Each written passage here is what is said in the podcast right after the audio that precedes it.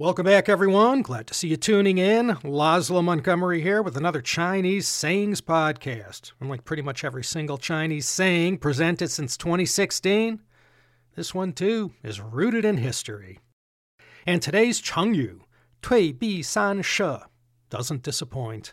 This one comes to us courtesy of the commentaries of Zuo, the Zuo Chuan. This is one of the more well known stories from these warring states times, but before we get to it, Let's look at the four characters that make up the saying. Tui bi san she. Tui means to move back or to retreat, and bi means to avoid or evade. San is the number three, and she means a house or a shed or a hut, but it also has an archaic usage that means a distance of 30 li, which is about 15 kilometers or 9.3 miles. So, move back, Avoid three she. Three she would be 90 li, or about 45 kilometers, or 28 miles. No hint here about what this might mean, so let's get to the story. A good one from the Warring States period concerning the kingdoms of Jin and Chu. And the headliner of our story is none other than Chong'er, who one day became the heroic Duke Wen of Jin.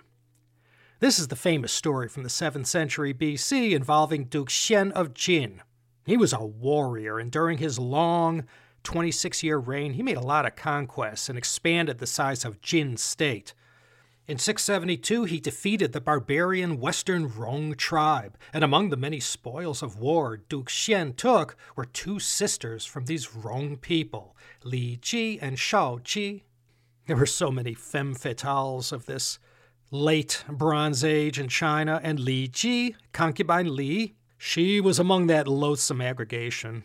She was known as the Yi Yaoji, the witch of the age, because of her devious acts. Now, I don't want to step on any toes over at the China History podcast, so let's just cut to the chase about what all went down between the years 657 and 651 BC. The backstory to this is one of the most popular themes in all of Chinese history. Lasted all the way to the end of the Qing dynasty in the 20th century, and that was the scheming royal concubine trying to kill the crown prince to get her own son on the throne. Duke Xian of Jin, was he ever enamored by these two sisters, Li Ji and Shao Ji? And Li Ji, she had a son with Duke Xian named Xi Qi, and both sisters used their easy access to Duke Xian to convince him to get rid of his two sons, the crown prince Shen Sheng and the star of our tale Chong'er. The crown prince? Eh, he got all tangled up in a conspiracy conceived by Li Ji, and he ended up killing himself. So she made fast work of the crown prince, and then she turned her sights on Chong'er. She was able to get her son, Prince Xi Qi, onto the Jin throne, but not for long. He gets bumped off a month later. Upon Li Ji's urging, Duke Xian sent out orders to arrest his second son, Chong'er. But Chong'er got wind of these events and fled Jin before his father's forces could catch up to him. And for 19 years, this prince endured a life of hardship and exile from his Jin homeland. Chong'er traveled around the warring states of 7th century BC China, going from kingdom to kingdom. In a rare period of respite from his wanderings, Chong'er once found himself in the powerful kingdom of Chu, one of the hegemons of the Warring States period, and there he was granted an audience with King Cheng of Chu. Even though Chong'er was exiled and down on his luck at the time, the king of Chu saw that he was a talented and ambitious man and predicted that he would go on to accomplish great things one day. Thus, he hosted Chong'er handsomely at the Chu court, treating him like a visiting prince. One day the king of Chu threw a banquet in Chong'er's honor, and over the course of the festivities, the king asked him, If you ever return to Jin and regain the kingdom that is yours by right, will you repay me for all the kindness and generosity I have shown you during your stay in my kingdom? Chong'er replied at once, Oh, your majesty, with what can I repay you? You possess a bounty of beautiful women, slaves, jewels, and fine silks. As for rare birds and feathers, ivory, and precious animal skins, the kingdom of Chu is renowned everywhere in China for these. What can a lowly state like Jin offer the king of Chu? The king said, Well, be that as it may, how would you repay me for my kindness in hosting you during this time?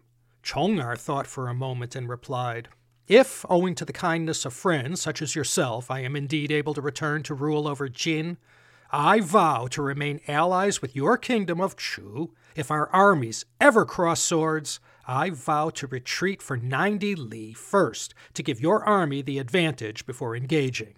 Remember, 90 li was equal to 3 she, which was the equivalent to 45 kilometers. So now you know where this Chengyu is going.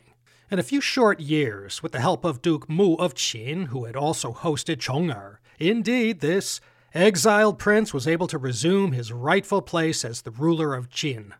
And it was Chong'er who was also remembered as the capable and wise Duke Wen of Jin Wen Gong, and thanks to the policies enacted during his reign from 636 to 628 BC, the state of Jin grew to become the most powerful among all the warring states. But mighty Jin would begin its decline in the 6th century BC and ultimately suffer the historic partition of Jin in the 5th century that divided the land into the new states of Zhao, Han, and Wei. So we could see where this Chengyu comes from. The promise Chong'er gave to King Cheng of Chu. Chong'er swore if they ever met on the field of battle, he would Tui Bi, he'd withdraw and move out of the way. San She. Again, three She is about 45 kilometers. And this would allow Chu to gain an advantage if the two sides met on the battlefield. And in doing thusly, Chong'er, now the Duke of Jin, would have honored his promise to King Cheng of Chu well, one day in 633 BC, this indeed came to pass that the armies of Chu and Jin met in battle. And to fulfill his vow to King Cheng of Chu, made so many years ago, Duke Wen of Jin ordered his forces to Tui Bi San She, retreat for 90 li from the Chu army. The Chu army seemed to be unawares of the promise that Duke Wen had made to King Cheng, the Chu generals watched the Jin forces retreating three She and misinterpreted this, believing they were retreating out of fear. Therefore, the Chu army became overconfident and pressed on full speed ahead, believing they had the Jin soldiers on the run. But this was a disorganized attack launched too quickly before they were fully ready to mount such an operation. Thus, the Jin army was able to defeat Chu in battle, ironically because of Duke Wen's promise during his exile. So this Chinese saying, Tui Bi San She, has come down to us to mean, figuratively, to avoid conflict, often with positive connotations of beating a strategic retreat. You're not running away, you're just ensuring you could survive to fight another day.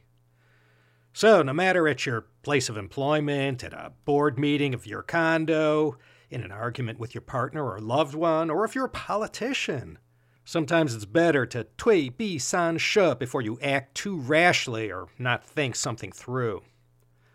And so, there it is. Our thanks once again to Zuo Qiu Ming for giving us this one, the commentaries of Zuo, the gift that keeps on giving, hmm, for Chengyus anyway. And burning the midnight oil over at the Chengyu Yanjiu Zhongxin is reliable Emma, keeping those hits coming. Thanks, Emma.